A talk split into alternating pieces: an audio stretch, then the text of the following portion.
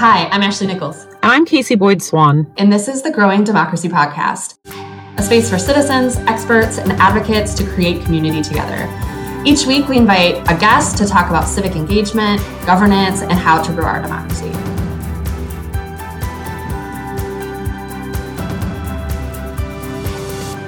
This episode is part of our series on the power of political and civic engagement.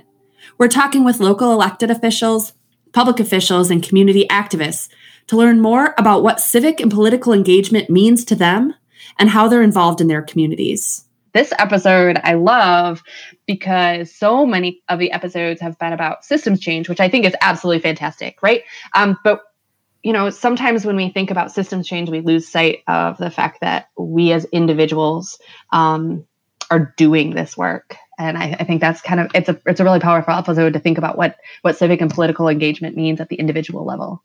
Yeah, I mean, one of the things that our uh, guest today talks about and, and, is doing is, I think, something that um, it would be useful for more people that are looking at how to uh, be civic and politically engaged uh, would benefit from hearing and that is thinking about like how well one like how you create a community of, of folks that you want to kind of pay something forward to but what do you pay forward and how do you do that she really reflects on the things that she wishes she had now that when she was younger, now that she's not, right? And how can she kind of create that resource for uh, individuals that look like her, that are in the same kind of space as her, that are in the same kind of community that looked like the one that she was in when she was that age? And it, so I think it's a really powerful and interesting way in which she's kind of uh, created a world in which she can have the most impact. Yeah. And I, you know, and in some ways, as you were talking about this, I was also thinking about kind of it's this ripple effect, right? So civic and political engagement in many ways is about kind of impacting the people in your sphere of influence and that ripples forward and and seeking, you know, to be in those spaces where you're also then benefiting and that it's very much reciprocal. Um, I think I just mixed like 16 metaphors, but and I but I, I I love this episode because it really it grounds us right in in what it means to show up as someone who wants to make a difference in their community. So I'm super excited to introduce our uh, guest, uh, Alicia Robinson.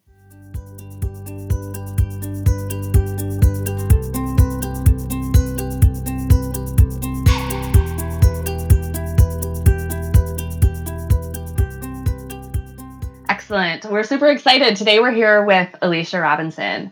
Alicia Robinson says that she has limitless ambition to empower women in Northeast Ohio.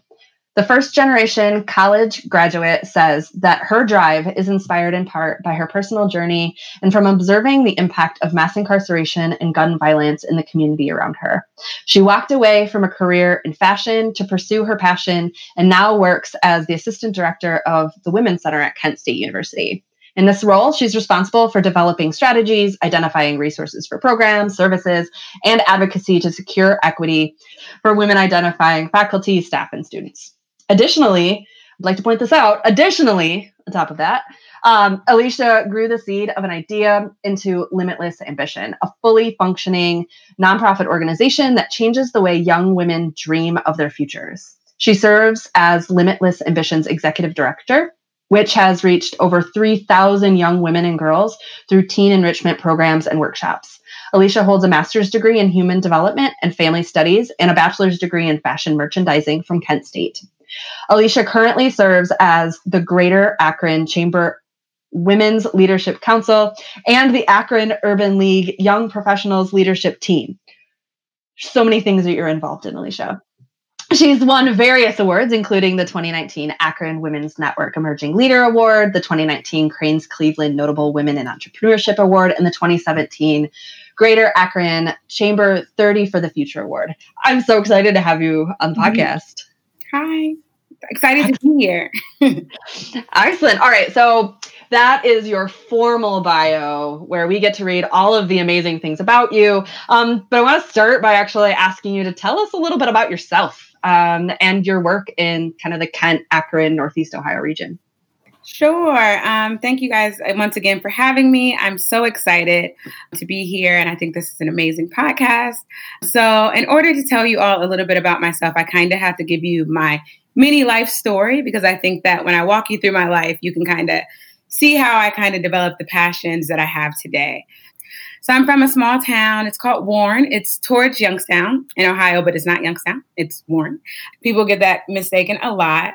And so I grew up in Warren. I am the only girl and the youngest of three. Um, I came from a good household. We were financially stable.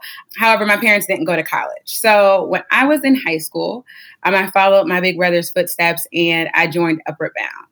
So Upward Bound is a pre-college prep program for low-income and or first-generation college students. So I got into that program, and because of that program, um, I'm positive. I like without it, I wouldn't be where I am today. So I did the Kent State University Upward Bound program. So I always tell my students I've technically been on Kent State's campus since I was 14 years old. So I went through the Upward Bound program. And I think from that program, that's kind of where my desire to start a nonprofit for girls actually came from. So growing up, I saw a lot of different things. So mass incarceration, gun violence, a lot of drug violence. And then, you know, like I had a lot of friends who had teen pregnancies and things like that. Um, and then too, like I experienced some things that, you know, typical young girls experience. So low, low self-esteem, poor body image issues, unhealthy relationships. And so I always felt bad that I could go to Upward Bound, but my friends couldn't. Like my friends didn't get to go. And I knew at that age, like I was exposed to so many different things. So I was every summer I was staying on Kent State's campus. I was surrounded by college students. I was in a college environment. So walking through that, it really showed me that college was a possibility for me. Like without that, like I would have never knew. So I went through Upward Bound and true to form, I was like, well, what should I go to college for? So I did a quick Google search. Um, the only person I knew in my family with a degree at the time was a cousin, and she had a business degree. So I thought I had to get a business degree. I also like to shop, stumbled upon fashion merchandising. Um, I, and I saw how much a buyer made. The money the, the number fit well with me. And so I chose fashion merchandising.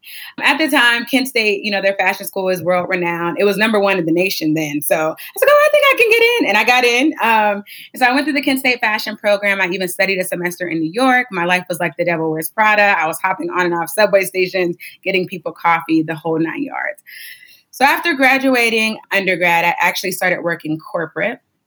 So I did three years corporate at Jo-Ann Fabrics corporate headquarters, which is in Hudson.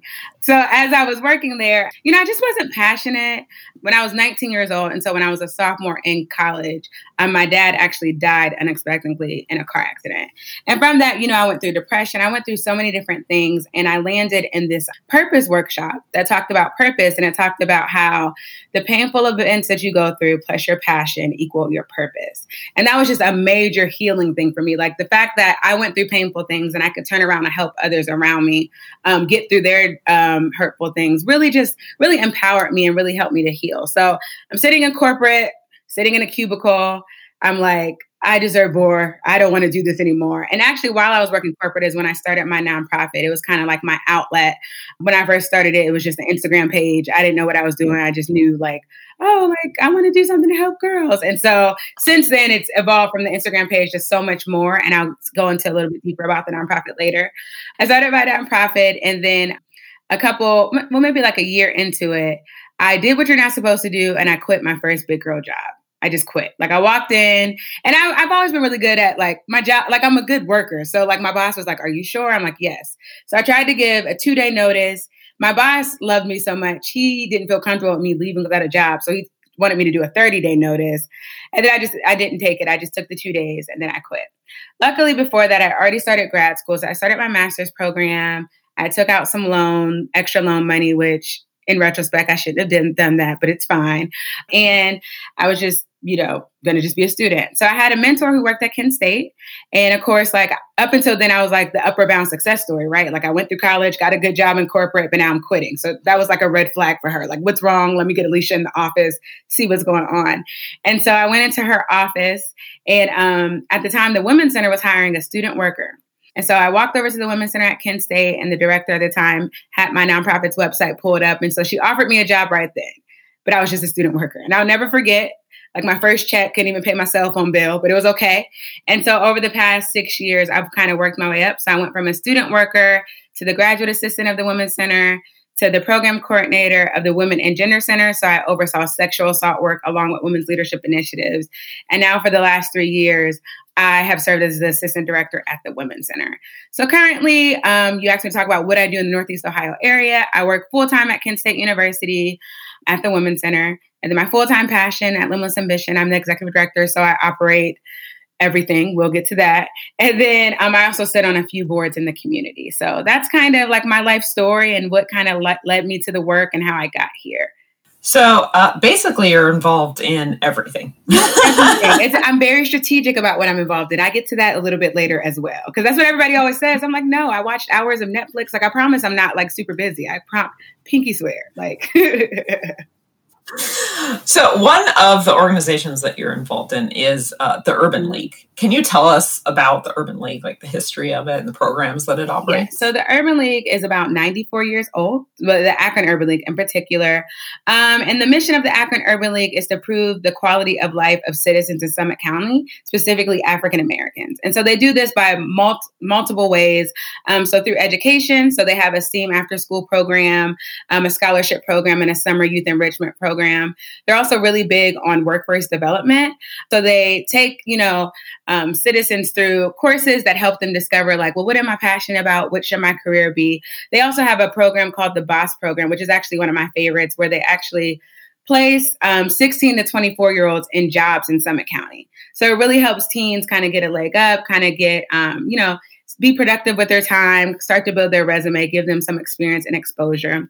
They also have um, really good entrepreneurship programs. So they work to help Black owned businesses get the resources they need and to start up. And then they also have auxiliary programs. So my involvement with the Akron Urban League is through their auxiliary program. And so I am actually a part of the Akron Urban League Young Professionals. And I sit on their leadership team. I am the director of programming. And so the Akron Urban League the Akron Urban League Young Professionals is an emerging young professionals organization that carries out the mission of the Urban League, but also um, impacts the lives of emerging professionals in the area through professional development and also by giving them a platform to give back to the community through service and also through advocacy. So we do a lot of different things. Um, we host professional development sessions. We do things around advocacy. So we do a lot of things around like the census, voter registration, that type of thing. Um, we also given the heightened um, visibility of police brutality in these last few weeks, we know there's a lot of different things happening. We know that Black people are being killed at massive numbers by the police. Um, so the Akron Urban Young Professionals has also been serving as um, a mental health support hub. So we've created, a, we do a lot of mental health sessions, a lot of healing circles to help, you know, our members really kind of, you know, grapple through all that is going on. 2020 has not been easy to say the least. And so the goal of our organization is to really uplift and empower our members while also um, impacting the community in a positive way. We have over 60 members, so I'm really excited about that. Um, I mentioned earlier the Urban League has been around for about 97 years. They just got a new CEO. Her name is Mrs. Teresa LeGrair, and she's amazing. She used to work at the Akron Community Foundation, so she comes with just a breadth of knowledge around grants and um, community engagement, and she's done some really amazing work already, and she's only been there for about a year. But the Akron Urban League Professionals, we're only like three years old. So we're just getting started, but we already have like 60 members and I've done a lot of amazing things. Um, so that's a little bit about that. Any other questions about Akron Urban League? Yeah, a little bit actually. So you know you you've already touched on it but i just want to follow up a little bit because we've had these some of these conversations on other episodes as well right but we're in a moment when racial justice is salient in the in the minds of lots of people because of police brutality because of violence against people of color that are, is not new but is currently um, in the kind of the public discourse. Mm-hmm. how do organizations like the urban league work to kind of dismantle or disrupt um, these systems of oppression white supremacy racism as they permeate? Like what how do you how do you see the work of the urban league in that space? So the urban league I think that when you talk about dismantling the system and societal oppression and everything, I always say it can be done at a macro level and at a micro level. So the beautiful thing about the Akron Urban League is that it's an affiliate of the National Urban League. So there are urban leagues all over the country. There's a Columbus Urban League, Houston, they're all over the country. Um, and I really feel like they act as like beacons of light within the black, black community. And the reason why they can kind of disrupt the system from a macro level is because they're all on one accord, right? So since we all are under the National Urban League, we're all fighting towards the same goals. We're all moving in the same direction, even though we're across the country. So for example, um, this year, the National Urban League's big push was the census, right? So in 2010, when they did the census, it was found that six out of 10 Black people were not counted. And that's a big, that's a huge issue because we know the census dictates where a lot of resources go um, and different things of that nature. So as so the National Urban League made it a mission of all the urban leagues to really push the census. So now you have all of these different organizations across the country running towards the same goal, which I think is amazing. And I think that that's a really big way to really kind of dismantle the system, so to speak. Um, they also work together um, on policy change. They also can put put out different statements towards various things to kind of get the ball moving forward. So I think that those are always great ways. Um, and they also act like as a leader in the community. So that's more so like the macro level.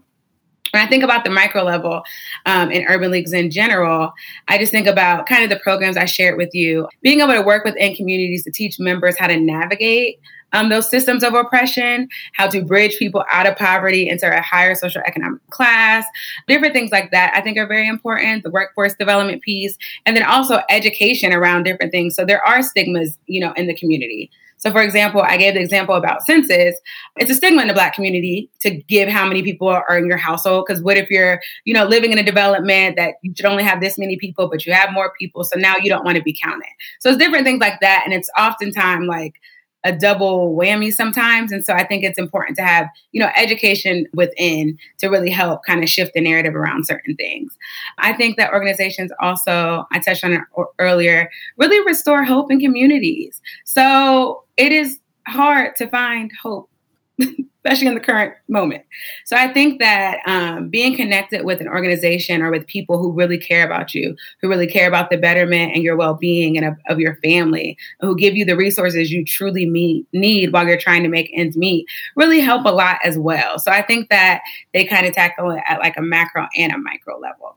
Yeah, I mean, that idea of community and providing but providing without judgment mm-hmm. like that you're seen and that this is this is a space for you to be who you are. That's uh, that's so important and powerful so not only are you the assistant director of the Kent State Women's Center and involved with the Akron Urban League, you also run your own nonprofit organization. so can you tell us a little bit more about Limitless Ambition? Um, yes. So Limitless Ambition is a 501c3 nonprofit organization um, that serves Northeast Ohio. We're about six years old now, which is, oh my, that's so, I can't even believe I'm saying that.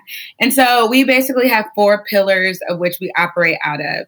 So we do teen enrichment programs in inner city schools. So we go go in typically in non-COVID times. This now we're virtual, but we would usually go into the schools during the school day um, and run girls groups, and we would get groups of girls together and talk about self-esteem, body image, emotional regulation, leadership development, goal setting, and just really provide a safe atmosphere, a safe space for them to just be their authentic selves. So we're in Akron Public Schools and a couple Cleveland schools right now. We also um, just launched about a year and a half ago, thanks to our um, founding president Zinga Hart. This was her brainchild who also works at Kent State. She developed an initiative called the Dream Kit. So what we've done is we take our curriculum, we put it in a care package, and we send it to young girls in foster care or who have been impacted by trauma. So the theory behind that is we really want to keep girls dreaming in the midst of their circumstance. Um, and it was very important once COVID hit because out of nowhere, our programs came to a screeching halt. Everything stopped. So um, last spring, we actually gave out over 50 dream kits the girls in our programs and also girls in foster care, um, just to show them that you know times may seem dark, but somebody loves you, somebody cares about you, somebody somebody is thinking of you. Um, so Dream Kits, they're they they've taken off. They're really hot. Um, so that's one of our initiatives. We also give out a couple scholarships a year to graduating um, high schoolers to help um, fuel their academic journey. And then we also do women's empowerment events in the community. One of our biggest one we do is called Ladies of Legacy, and it's actually our annual gala where we feature a few women in the community who share their story of how they've overcome adversity to achieve success. Um, it's an amazing event. We also invite 50 high schoolers to come for free, um, and it also doubles as a fundraiser for us. This year we couldn't do it. I was really sad. I'm still kind of sad about it. So we have like kind of a video that we're coming out with. And then we also do other women's empowerment events. Shameless plug in October, um, we're having Limitless Month, and so every Wednesday we will be having a women's empowerment talk at six o'clock, just for an hour, just around various things. And um, the talks are led by a couple of my board members. So we talk about pushing past pain to pursue your purpose, um, shifting your mindset unfolding your purpose and like kind of strategic planning. And then I ended off with a, a, talk around launching your legacy. So I go into detail about how to actually, you know, start a nonprofit or start some type of grassroots initiative that you want to create change. So we've been up for about six years.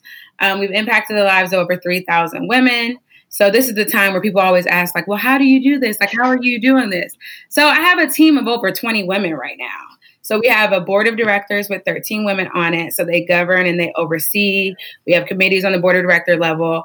Um, and then I also have a volunteer team that's on the organizational side. It's about 10 women. And we have like, so I have program facilitators that are college students that go in and actually deliver the programs. Of course, we have somebody over social media.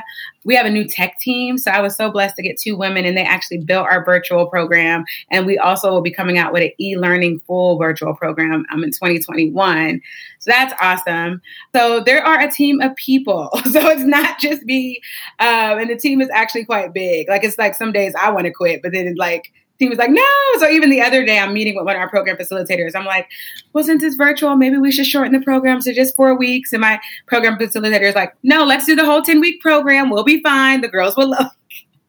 so I think that it's definitely around like having um, a village of women um, around me to support. Like Limitless Ambition isn't mine. It's a team effort, definitely. So that's a little bit about Limitless Ambition. I love the I love I mean I I just um yeah the the creating spaces so that other people you can can do it together. But and this actually you know you're involved in so many different ways in the community, right? But they're and they're all different manifestations of nonprofit organizations, right? Mm-hmm. So from a service to educational and you know to more fraternal organizations all of these different kind of ways in which you're engaged. What draws you to these nonprofit spaces? What is it about nonprofits that you're just like oh i'm you know so I don't like, know. I feel like I ended up here by accident. Like I really do. So like I don't know like what but at the end of the day, like I said, I'm very into purpose and passion. Um, and at the end of the day, my number one purpose is to create spaces and environments where black women and black people can really thrive and be their best selves. And that just keeps landing me in the nonprofit space. So it seems like I'm in a lot of different things, but everything actually really speaks to each other each other very nicely. So my areas of focus or research are women's leadership development and the economic liberation and advancement of Black people, right? So when you look at the hats that I wear, I work at a women's center, I have a women empowering nonprofit, I sit on some community agencies that empower women and Black people. And so it all overlaps very nicely. And I say no to everything else which is really hard because I I stumble upon a new passion every day. But I've definitely, you know, my mid twenties were that time where Alicia was in eight meetings a day. Now we're a bit older and like I value my sleep. I value my self care, which I'll get to in a second. Um, so I always tell people, like, I'm not busy. I just live a purposely driven life. And I really suggest that to a lot of people. A lot of times we want to really, really help. You don't know where, so you're just everywhere. But if you're running on empty or if you're spread too thin, you're really not being as efficient or effective as you can be.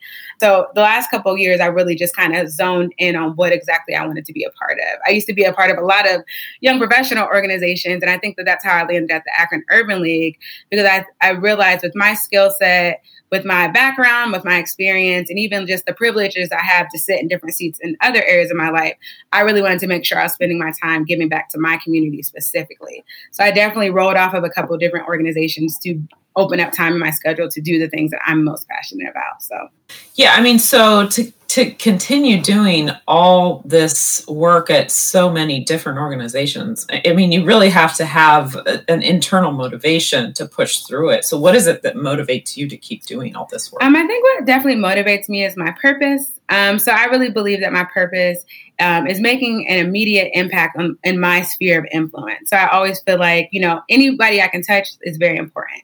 So being a Black woman, first generation college student, um, it's given me this lens in life to just see a lot of inequities. Like I see, you know, I look back on my life and I think about, well, if somebody would have told me this at 18, that would have helped me so much further. If somebody would have told me this at 12, if I could have had the opportunity to go do this or to see this, like I understand what exposure and what education does. And I and I honestly feel that in my heart of hearts, the fact that I've made it this far, like I have a calling and definitely a duty to turn around and help the generations after me. So I think it's very important to empower those who are coming behind me. So whenever I feel down or whenever I feel hopeless, I think about those coming behind me and it really fuels me. Also, to give a more practical answer, I'm really big on self care. And I realize that the more committed I stay to my self care regimen, it always leads me back to my purpose, which is to create change in the community. So if I'm feeling drained, I'm, I'm feeling super sad, um, it's different things that I do every single day to really just like reignite me, re energize me to keep me going. I also know when to take a break and when to be quiet. I told you both earlier before the podcast started that this is my first time speaking outwardly in the last three months. I definitely was in a place of, you know, rebuilding, refocusing, healing, processing, like everything that has gone on. I never thought, like, it just, I can't believe that this is our reality. And so when you also when you do diversity work and when you're already like working in the community, it's really hard to see certain things that can be very like balloon inflate, like it inflates your balloon, it inflates, you know, your energy. So I definitely feel like self care is important, and then also mentorship keeps me motivated. So I definitely stand on the shoulders of many strong Black women who came before me. Um, I have a lot of mentors, I lean on them a lot. And then also, I mentor a lot. So I have a lot of mentors and I have a lot of mentees. And I think that the constant evolution of being poured into and then also pouring out is very, very motivating. So even on a down day, I have a student call me saying, Hey, I got the job, or Hey, I started my business, or Hey, you know, I, I pulled the F up to a C, or, you know, anything. Um, just that light, like when you see that purpose light turn on in other people, it is very infectious and it definitely recharges my battery to keep going. So I think that that's what keeps me motivated. I love that. Mm-hmm. Alicia and I have a the ben I I I benefit from her wisdom all the time. Mm-hmm. I, I, showed up. I, I tell I, Alicia knows this story, but uh, I'll tell it kind of generally. So I had a I worked at a women's center. So when I showed up on Kent State's campus, I was like, I'm going to show up in this space. So since I've been there, um, I've been welcomed uh, by everyone. But Alicia and I have made it a point to connect regularly. So yes, please know that it goes definitely one of my mentors. Keeps me together as well. my academic mentor. I don't know. I don't know if you knew you were in that category, but that's where you're at. and all of the like the the pool, the buckets, right? I love it. So in the growing De- with the growing democracy project, one of the things that we're really interested in is thinking about the power of civic and political engagement, right? And so so much of the work that you're doing in terms of whether it's through mentorship or your nonprofit work or your volunteer work, wherever it is, like so much of it is really kind of about the power of civic and political engagement. Why? And, and this is kind of just a, a general question, but you know, from your perspective, why is civic and political engagement important to you in in your communities. Mm-hmm. um so i feel like i've said the word purpose like 80000 times today but it, i just listened to a good podcast on it the other day too. But mm-hmm. i also feel like so i really have a strong belief that we're all created with a purpose to do something that impacts the lives of somebody else. And when you really operate from that it keeps you encouraged it keeps your hopes up it keeps you driving towards something. So i really believe that that's why we're here. When i read this question it made me really think about allyship so I get in a lot of talks, and no matter what I'm in the room to talk about, if I'm in eight times out of 10, sometimes I am the only black person in the room. So I'm the voice. So we're talking, we're going back and forth. And then I always get the question like, I just want to do something, but I don't want to do the wrong thing. And so I just end up doing nothing. And so I don't know really what to do. And I don't want people to look at me. And I don't want, so then I always say, like, at the end of the day, we all have spheres of influence. So to create civic change or political change, you don't have to run for president. You don't have to run for city council. You don't have to run for anything. You literally can impact the sphere that you're in. So if you work a regular nine to five and you go to work and you're in a meeting and they're making big decisions and you look around the table and no, and everybody looks like you, nobody looks different.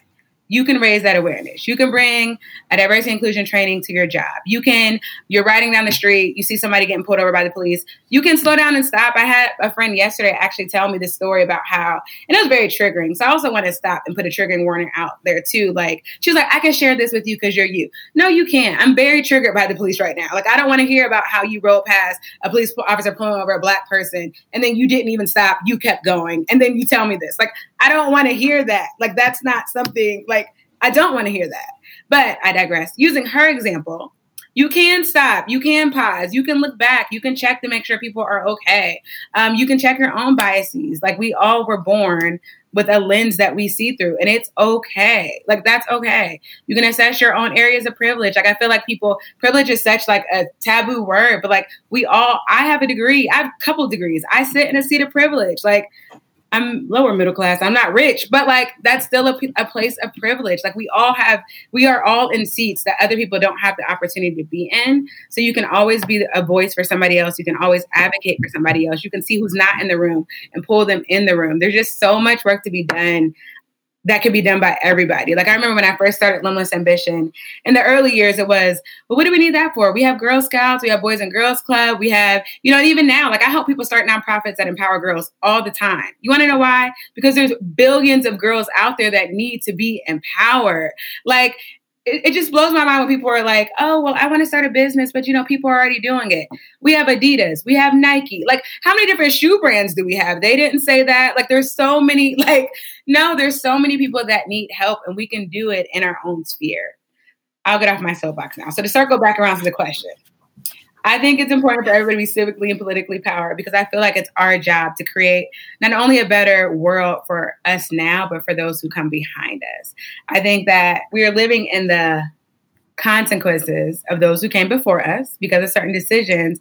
I think we all have a all we all have a part to play to really make sure this is a place of love and kindness and various things like that. I love that. I, I know. I it's it's such a great um, I love the pay it forward aspect. Um, I got this. Now I'm going to hand it to someone right. else because you can do something with right. that too. And there's just a lot of power behind that. So, a lot of the programs and organizations that you're involved with tend to focus on this like individual level actions and self empowerment to engage in, you know, government and governance to make change. Do you see this approach as complementary to or kind of competing with a more uh, social change kind of systems level approach? Can you expound a little bit on like social change and systems levels approach?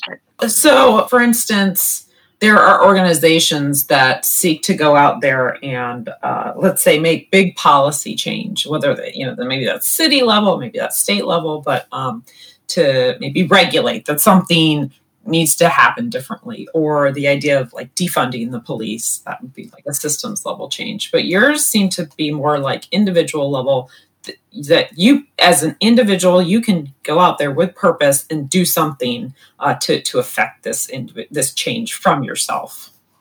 So i think that with that i don't think it's either or i think it's both and so I'm very big on like it needs to be done at both levels. So I'm really into policy change as well. I definitely feel like I think about the social change model and how like it takes all of these different things to really move the needle forward. So I just kind of situate myself um, currently in this way. But like I was just talking to some, somebody, I think Ashley, about like I'm really obsessed with power and climbing the. I always tell people you have to climb the ladder to change the ladder. So the only reason why I feel like I'm so individual focused right now is because I haven't climbed high enough. But once I get up there, then we will be sprinkling out change everywhere. But I think it definitely is, it's a both and. I definitely think, and I always tell my students, I had one student, she was a political science student. She was going off to the Women's March a couple years ago, and she's like, if I get arrested, I'm calling you. And I'm like, first of all, don't call me because I don't have no money. As my mom always says, my money don't go to jail, so don't call me. But also, I felt like too, like, well, if you go off and get arrested, like, who's going to graduate from college and go you know work in dc who's going to be the you know the legislators? That you know we need like to be evolving people up and through so they can be the leaders so they can be work on congress. They can be the ones you know in the seats of power so they can create the things that really really need to be created to make this a more equitable environment. So i think it's um, both and and that's actually like my goal is I really would love to be like on some type of like national policy committee where I'm the one. Like I just need, I always say, I've been saying this for like since I was like a kid. Like I just want to get in the room where all the decisions are made so I can make them. That's all I want. I don't think that's too big. I feel like that's a achievable goal. But It's a smart goal. I think that that's. I don't think that's happening for too much. I was I was having this conversation. Totally, tell me if I'm off. Like this is your story, not my story. But like I totally was having this conversation with someone else. I was like, I also want to be at the seat, like where I want to be at the table where people are making decisions. So like everybody's like, just say no, just say no. And I was like, but if I'm not there, like, definitely. Yeah. Like I need to be in the room because whoever's in the room. Eh. I think it's related to one of the things you said previously. And tell me, like, again, tell me if um, this is uh, irrelevant. But I, I was talking with a student recently, and I was like, you know, when you're thinking about civic engagement and you're thinking about kind of showing up to spaces, it, uh, one of the conversations we were having was about like showing up like figuring out when to show up and figuring out when to pull back, right? right? Like if all of a sudden you're taking up all the space, right. and then it's that's me right now. That's me in this moment. Right. but like if all of a sudden you're taking up all the space, then maybe you need to do some self-reflection. But like if you're if you're like taking up space because you need to be there um, and your voice hasn't been heard, then do it all day, every day. And I think that also to add just even like a part three to that, because I think we've seen a lot of this as of late, like also if you're empty and you can't show up, that's also okay too. Like yeah. I feel like honestly, especially with this work, this anti-racism work, I'm gonna be all the way honest. I don't sit on no anti-racism committees. I don't. I ain't starting no anti-racism book clubs. I don't like none of that. The most I've done is like consult with like my out like you know my white sisters who want to start these like i'll consult with them helping like showing them how to start them or like you know just giving like top level advice or, or um now of course like i work directly just with the students or directly with the population like the marginalized population that's being impacted i also feel like at the end of the day it's not the job of the oppressed to like yeah you know shift anything. You know what I mean? And so like I do feel like I'm gifted in dialogue across difference. So I do feel I do have a gift to like go in front of a room of, you know, white women and explain to them why intersectional feminism is relevant and important and what they can be do to be an effective ally. Like I do have that gift. Like I, I will be honest. I will do that in different spaces whenever I feel comfortable to do it. But I also feel like um, it's important to also think about what you're comfortable with. Think about how drained you are. Think about, you know, especially getting paid. Like they don't pay black women. But anyways, I digress. You know, like I just feel like it's also okay to say no if you don't have it in you to say no. I think that's important. Yeah. I mean, I think that's a it's a perfect compliment, right? Mm-hmm. Like take up space where you can take up space, pull back when you weren't invited uh, or when you are drowning out other people's voices right. that need to be there. Right. Especially I say this as a white woman, right? I don't know if people on the that are listening recognize this yet. like, I'm, totally, I'm a white woman, so like this is really important for me. Like right, yeah. Um, but also like yeah, very much so. Like you know, there are, I mean, times I mean, where I don't want to be that voice. Like, no. right.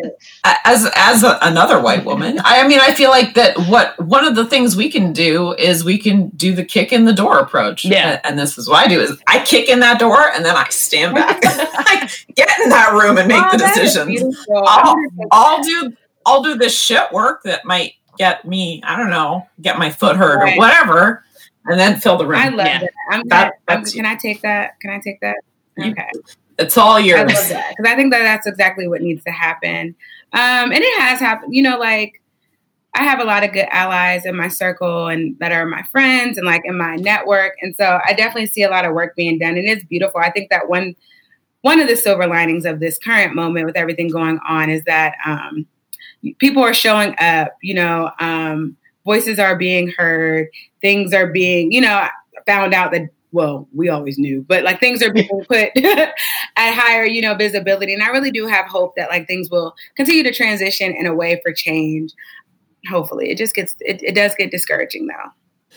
Well, I think that through the work you're doing, that we can see that there is a lot of light at the end of that tunnel and that i just i'm i'm so excited for for the next generation of of girls that are privileged enough to to get to go through all of the training that you're offering to see what yeah. they do in the world. I mean, I just like you're gonna have thou- like thousands of people out there that are just like that. You were that spark for them. Oh, right. Yeah, don't get emotional. um, so I, I, think we just have one last question, which is just like what what words of wisdom do you have to share um, with our listeners? Like what would what do you want to put out in the world that we haven't yet talked about? Um, so when I read this question, I was thinking like the only thing I can think of is Limitless Ambition's tagline for some reason. And I have a lot of favorite quotes and podcasts. Of, if you want me to go deeper into like what podcast do you read, what do you do? Like I could definitely get because I'm very I'm very big on like tangible takeaways. You know what I mean? Like I I can't say I'm going to a talk and I'm like, okay, so what do I do in my life? But so the first thing I would like to say is um, Limitless Ambitions uh, mantra is dream, believe, achieve. So if you can dream it and you truly believe it, you definitely can achieve it.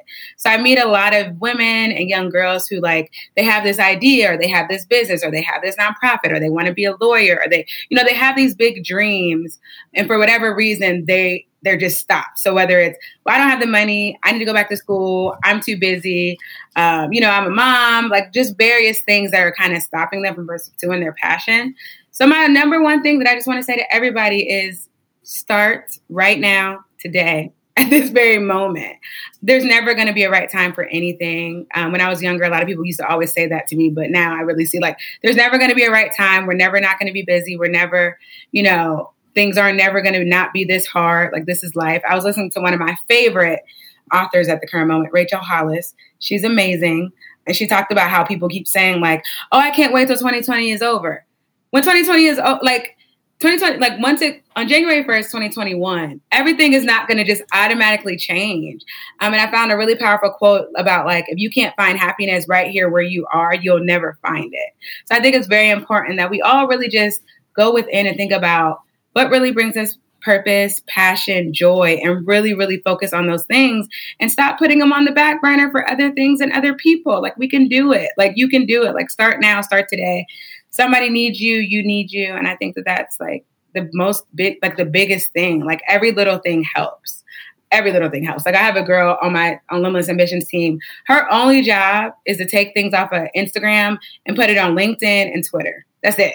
And that is just like a life saving change for me because, you know, you got to like reword the stuff on Twitter, LinkedIn, you know, that just always gets put on the back burner by accident. But like, so that, like, so every little thing helps. And if like you're not an entrepreneur, you don't know where to start, find an organization that really speaks to your heart. There's so many, especially grassroots startup organizations that volunteers really, especially dependable, reliable, long volunteers are literally everything. So if even it like you're giving back and serving on something, like that's beautiful. Even if you're giving back starts with yourself. So I want to implement a bubble bath in my life. I want it like the well-being of you is also very important. Should I elaborate on anything else? I think that you did a great job of bringing a lot of passion uh, just to this podcast. And we're very lucky that you came on with us. You rock. Thank you. I appreciate it. I'm super excited to now share this with the world so everybody else knows how cool you are. Thank you all. um, this has definitely been very recharging for me. So thank you so much for this opportunity. Um, shameless plug since this is with the world. So my nonprofit is Limitless Ambition. So you can find it at www.limitlessambition.org. And also, if you want to support the Akron Urban Young Professionals, that will be awesome too. The link will also be in the notes um, for you to see how you can give back and support us as well. So, thank you all for your time. I'm so excited. Thank you. Thank you. Thanks for listening to the Growing Democracy podcast. I'm Casey Boyd Swan, and my co host is Ashley Nichols. Our podcast is edited by Jeremy Demery at Golden Ox Studio right here in Cleveland, Ohio and supported by the American Political Science Association. If you like our show and want to know more, check out our website, growingdemocracyoh.org. Join us next time when we continue this conversation about political and civic engagement.